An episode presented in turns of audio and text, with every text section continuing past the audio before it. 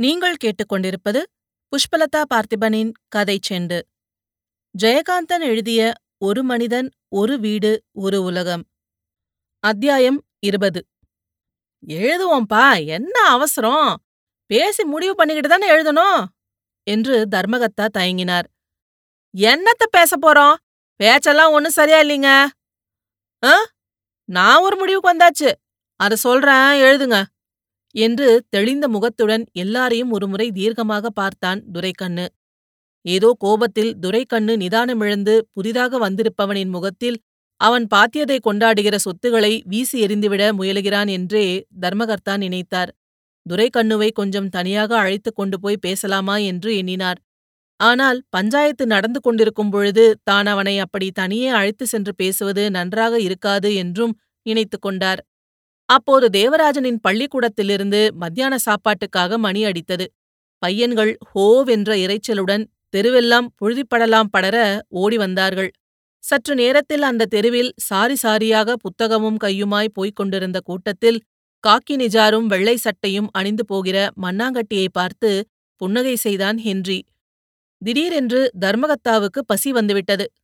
அப்பப்பா என்று வயிற்றை பிடித்துக் கொண்டார். என்னமோ தெரிலுங்க இப்பெல்லாம் பசி வந்தா கூடவே ஒரு வலியும் வந்துடுது. வைத்தியர்கிட்ட கூட சொன்னேன். அவர் என்னடான்னா பசியே வரவிடக்கூடாதுன்னாரு. அது எப்படிங்க முடியும்? வயல்ல வரப்பல போறோம். வந்து சாப்பிட்டுக்கலான்னு போறோம். கையில மூட்டை கட்டி எடுத்துக்கினா போக முடியும். அந்த மாதிரி சமயத்துல தான் ஆபத்துக்கு பாவம் இல்லைன்னு எவன் தோட்டமா இருந்தாலும் பூந்துடுறது. மாங்காயோ தேங்காயோ நாத்தங்காயோ எதையாவது ரெண்ட பறிச்சு திங்கிறது. என்று அவர் சொல்லிக் கொண்டிருக்கும்போது தேவராஜன் சிரித்தான். அப்படின்னா இந்த வலி உங்களுக்கு சின்ன வயசுல இருந்தே இருக்குன்னு சொல்லுங்க. என்று அந்த வார்த்தைகளில் அவன் வைத்த பொடியை அவர் கவனிக்கவில்லை. இல்லப்பா இப்பதான் கொஞ்ச நாளா என்று வயிற்றை பிசைந்து கொண்டார் தர்மகத்தா. அப்போ என்ன சாப்பாட்டுக்கு களையலாமுங்க அப்ப என்ன சாப்பாட்டுக்கு களையலாம்ங்கிறீங்க சாப்பாட்டுக்கு களையலாமுங்க களையலாம்ன்றீங்களா? சாப்பாட்டுக்கு களையலாம்ன்றீங்களா? மத்தியானத்துக்கு மேல உட்காரலாமாங்க? மத்தியானத்துக்கு மேல உட்காரலாமாங்க? என்று கேட்டு மற்றவர்களின் அபிப்பிராயத்துக்காக காத்திருந்தார் மணியக்காரர். துரைக்கண்ணு குறுக்கிட்டு சொன்னான் கலையறதுன்னா கூடுறது என்னங்க? விஷயம்தான் முடிஞ்சு போச்சே. அதை எழுதிக்குவோம். எவ்வளோ நாழிங்க ஆயிட போகுது? கொஞ்சம் இருங்க. நீ எப்பவுமே ஒரு அவசரக்காரப்பா என்று தர்மகத்தா தரையிலே கையூன்றி பசி பொறுக்க முடியாதவராய் சுவரில் சாய்ந்து வயிற்றை பிசைந்து கொண்டார். நீங்க வேணா போய் சாப்பிட்டுட்டு வாங்க ஐயா. தம்பி நீங்க எழுதுங்க. என்று தர்மகத்தாவை ஒதுக்கிவிட்டு தேவராஜனிடம் திரும்பினான் துரைக்கண்ணு. நல்லா போனாரே தர்மகத்தா அவர் வீட்டுக்கு சாப்பிட. மணியக்காரர் வீட்ல இன்னைக்கு சாப்பிடலன்னா அவருக்கு மண்டை வெடிச்சு போகாதா? என்று தேவராஜன் மனசுக்குள் நினைத்து கொண்டான். அப்போது தர்மகத்தா சொன்னார் நல்லா இருக்குதுப்பா உன் நாயம். என்ன அனுப்பிச்சிட்டா? அப்புறம் எப்படி இது பஞ்சாயத்தாவும் எவ்வளவு நாழி ஆகப் போகுது? சாப்பிட்டு விட்டே வந்துருவோம். என்று அடித்துச் சொன்னார்.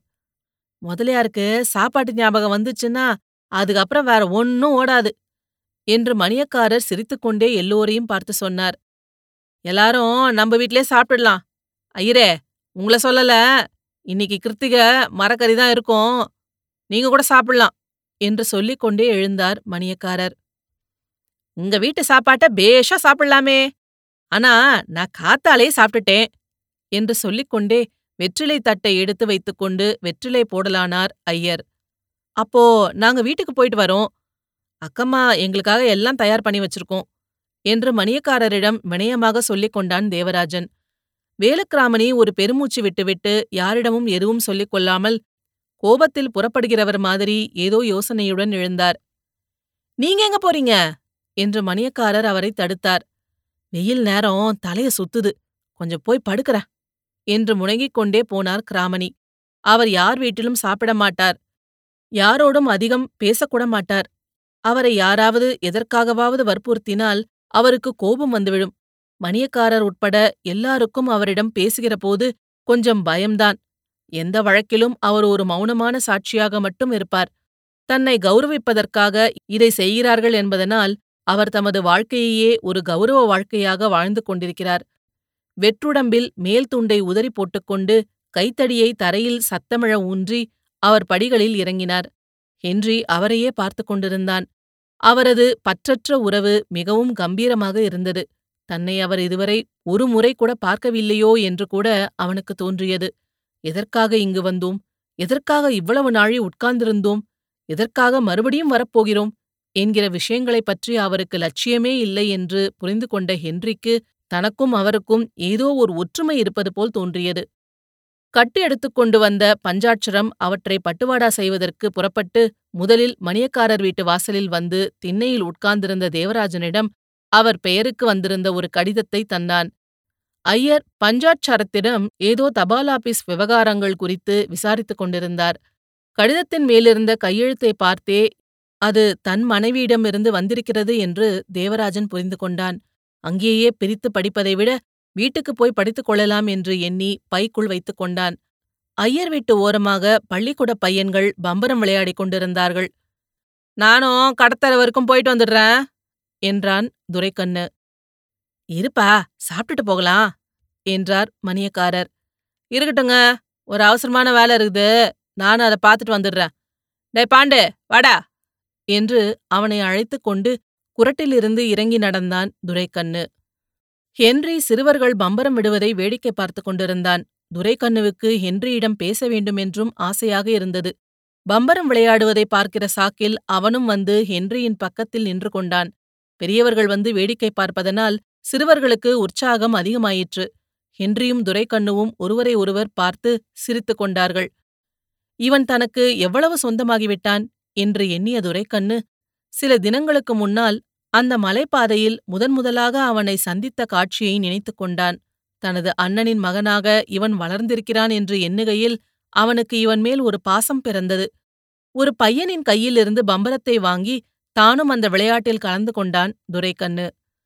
தரையில் ஒரு வட்டம் போட்டு கூறு கட்டி வைத்திருந்த பம்பரங்கள் துரைக்கண்ணு விட்ட குத்தில் சிதறி நாலா பக்கமும் ஓடின. ஹென்றி கைத்தட்டி பாராட்டினான். சிறுவர்கள் சிதறிய பம்பரங்களை எடுக்க நாலாபுரமும் ஓடினார்கள். அவசர அவசரமாக அவற்றை எடுத்து பம்பர கயிற்றினால் இரண்டு மூன்று சுற்றுகளே சுற்றி அந்தந்த இடத்திலேயே தரையிலே ஒரு இழுப்பு இழுத்து சுழலவிட்ட பம்பரத்தை அப்பீட் எடுத்தார்கள். பையன்கள் ஒவ்வொருவரும் ஒருவர் பின் ஒருவராக அப்பீட் அப்பீட் என்று கத்தினார்கள். துரைக்கண்ணுவுக்கு பழக்கம் விட்டுப் போனதால் அப்பீட் எடுக்க முடியவில்லை. இரண்டு மூன்று தடவை முயன்றும் தரையில் சுழல்கிற பம்பரத்தை கயிற்றால் எடுத்து மேலே எரிந்து பிடிக்க முடியவில்லை. எனவே அவன் மாட்டிக்கொண்டான். துரைக்கண்ணுவிடமிருந்த பம்பரத்தை வாங்கி வட்டத்தின் நடுவில் வைத்து எல்லோரும் அதன் மீது குத்துவிட ஆரம்பித்தார்கள். பம்பரத்தின் சொந்தக்காரனை மற்ற சிறுவர்கள் பரிகாசம் செய்தார்கள். இன்னிக்கே இந்த பம்பரத்தை தொலைச்சோம் என்றான் ஒருவன். ஐயையோ போச்சா இருக்கா? என்று ஒருவன் குத்தியதும் இன்னொருவன் பம்பரத்தின் சொந்தக்காரனை பரிகாசம் செய்தான். போடா போனா போகுது என்று பம்பரத்துக்குரியவன் அவனை பிடித்து தள்ளினான். டேய் போனா போகுதான் இன்னொரு குத்து வைடா. என்று ஒருவன் இன்னொருவனை தூண்டிவிட்டான். சர்தான் விளையாட்டுல அதெல்லாம் பார்க்கலாமா? நான் எத்தி நீ பொம்பரத்தை குத்து உடச்சுக்கிறேன். ஏண்டா நேத்து உன் பம்பரம் என்ன ஆச்சு? தூள் தூளா போச்சே அப்போ? என்று பம்பரத்தின் சொந்தக்காரன் துரைக்கண்ணுவினால் தான் மாட்டிக்கொண்டதில் வருத்தமில்லை என்பது போல் அலட்சியமாக சிரித்தான். துரைக்கண்ணு சட்டை பையிலிருந்து பர்ஸை எடுத்து ஒருவேளை ஆட்டத்தில் தோற்றதற்காக இந்த பம்பரத்தை மற்ற பையன்கள் உடைத்து விட்டால் அவன் வேறு பம்பரம் வாங்கிக் கொள்வதற்காக அந்த பையனுக்கு நாலனா கொடுத்தான். அந்த சிறுவன் முதலில் மறுத்துவிட்டு பிறகு வாங்கிக் கொண்டான். நீங்க விடுறீங்களா சார்? என்று தர்மகத்தாவின் பேரன் குமார் அம்- மற்றவர்களை விட தான் இவனுக்கு சொந்தம் என்கிற மாதிரி காட்டிக்கொண்டு ஹென்ரியிடம் கேட்டான். No thanks. எனக்கு தெரியாதே. என்று சிரித்தான் ஹென்றி. விட்டு பாருங்க சார். வரும். தனக்கு விடத் தெரியாது என்று அவன் சொல்லுவதை நம்பாமல் வற்புறுத்தி சொன்னான் குமார். ஹென்றி பம்பரத்தை வாங்கி கயிற்றை சுற்றினான். எல்லாரும் எப்படி விடுகிறார்கள்? என்று கூர்ந்து உற்று பார்த்தான். Sir sir. முதல்ல இழுப்பு விட கத்துக்கங்க. அப்புறம்தான் குத்தணும். என்று ஒரு பையன் அவனுக்கு கற்றுத்தர முன்வந்தான். படா. எல்லாம் அவருக்கு தெரியும். என்று அவனை வார்த்தையாலேயே பிடித்து தள்ளினான் குமார். ஹென்றி பம்பரம் விட்டான். அது சுற்றுவது அவனுக்கு மகிழ்ச்சியாயிருந்தது. சுழல்கின்ற பம்பரத்தை கயிற்றை சுற்றி மேலே போட்டு அப்பீட்டும் எடுத்தான். நான் போயிட்டு சீக்கிரம் வந்துடுறேன் என்று சொல்லிவிட்டு துரைக்கண்ணு கடைத்தெருவை நோக்கி போனான். பாண்டு அவனை தொடர்ந்து நடந்தான். வாங்க கையலம்பிக்குங்க என்று திண்ணையில் உட்கார்ந்திருந்த தர்மகத்தாவை மணியக்காரர் உள்ளே அழைத்துக் கொண்டு போனார். ஐயரும் புறப்பட்டார். கூடத்து அறையிலிருந்து குழந்தை சினுங்குகிற சத்தம் கேட்டது. கூடத்தில் இரண்டு பேருக்கும் மனை போட்டு இலை போடப்பட்டிருந்தது. மாப்பிள வரவே இல்லைங்களா? என்று கேட்டுக்கொண்டே மனையில் உட்கார்ந்தார் தர்மகத்தா. மணியக்காரர் பதில் சொல்லாமல் மௌனமாயிருந்தார் நாகம்மாள் சொன்னாள் அவரு ஊர்ல இல்லையாம் கொல்லையில பம்பு செட்டு போடுறாங்களாம். அதுக்காக சாமா வாங்க பட்டணம் போயிருக்காராம். என்று ஒன்றன் பின் ஒன்றாய் பல காரணங்களை சொல்லிக் கொண்டிருந்தாள் நாகம்மாள். இதெல்லாம் வெறும் சமாதானம் என்று தர்மகத்தாவுக்கு தெரிந்திருந்தது. இன்னைக்கு எத்தனையாவது நாளு? அஞ்சாவது நாளா? புண்ணியாவசனத்துக்கு வருவாரு என்று தானும் சமாதானம் கூறினார் தர்மகத்தா தர்மகத்தா இப்படி சொன்னதும் இவ்வளவு நேரம் மாப்பிள்ளை வராததற்கு சமாதானம் சொல்லிக் கொண்டிருந்த நாகம்மாள் அதான் நியாயமா? அதான் நியாயமா? நீயும் மூணாவது மனுஷ மாதிரி புண்ணியாவசனத்துக்கு வந்துதான் பெத்த புள்ளைய பாக்குறதா? எத்தனை வருஷம் தாவம் இருந்து பெத்திருக்கிறா என்று ஆரம்பித்தாள். வெளியே பம்பரம் விளையாடுவதை வேடிக்கை பார்த்து கொண்டிருந்த ஹென்ரியை ஜன்னல் வழியாக பார்த்து கொண்டிருந்த கிளியம்பாள் அவர்கள் நகர்ந்த பிறகு உள்ளே திரும்பி இவர்கள் சம்பாஷணியை கேட்டு மனம் கசந்து சிரித்தாள். இவ்வளவு நேரமாக அவள் உள்ளே இருந்தவாறு எல்லாவற்றையும் வேடிக்கை பார்த்து கொண்டிருந்தாள். அந்த அறை இருட்டாக இருந்ததால் அவளை வெளியிலிருந்தே யாருக்கும் தெரியவில்லை. இத்துடன் ஜெயகாந்தன் எழுதிய ஒரு மனிதன் ஒரு வீடு ஒரு உலகம் முடிவடைகிறது. இதுபோன்ற மேலும் பல சுவாரஸ்யமான கதைகளை கேட்க கதை செண்டு சேனலை லைக் பண்ணுங்க கமெண்ட் பண்ணுங்க. மறக்காம சப்ஸ்கிரைப் பண்ணாதவங்க சப்ஸ்கிரைப் பண்ணிடுங்க. மீண்டும் அடுத்த அத்தியாயத்தில் சந்திப்போம். நன்றி.